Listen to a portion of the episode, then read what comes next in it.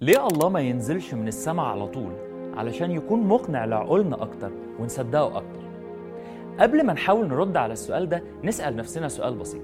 مين قال إن لو الله نزل من السماء على طول هيكون تأثيره على الناس أكتر؟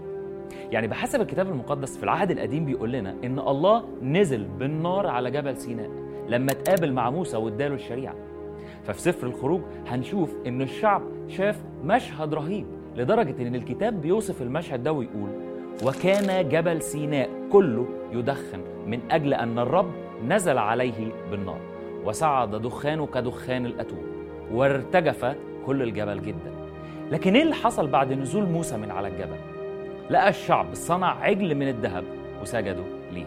الكتاب بيقول في سفر الخروج لما رأى الشعب أن موسى أبطأ في النزول من الجبل اجتمع الشعب على هارون وقالوا له قم اصنع لنا آلهة تسير أمامك. لأن هذا موسى الرجل الذي أصعدنا من أرض مصر لا نعلم ماذا أصاب.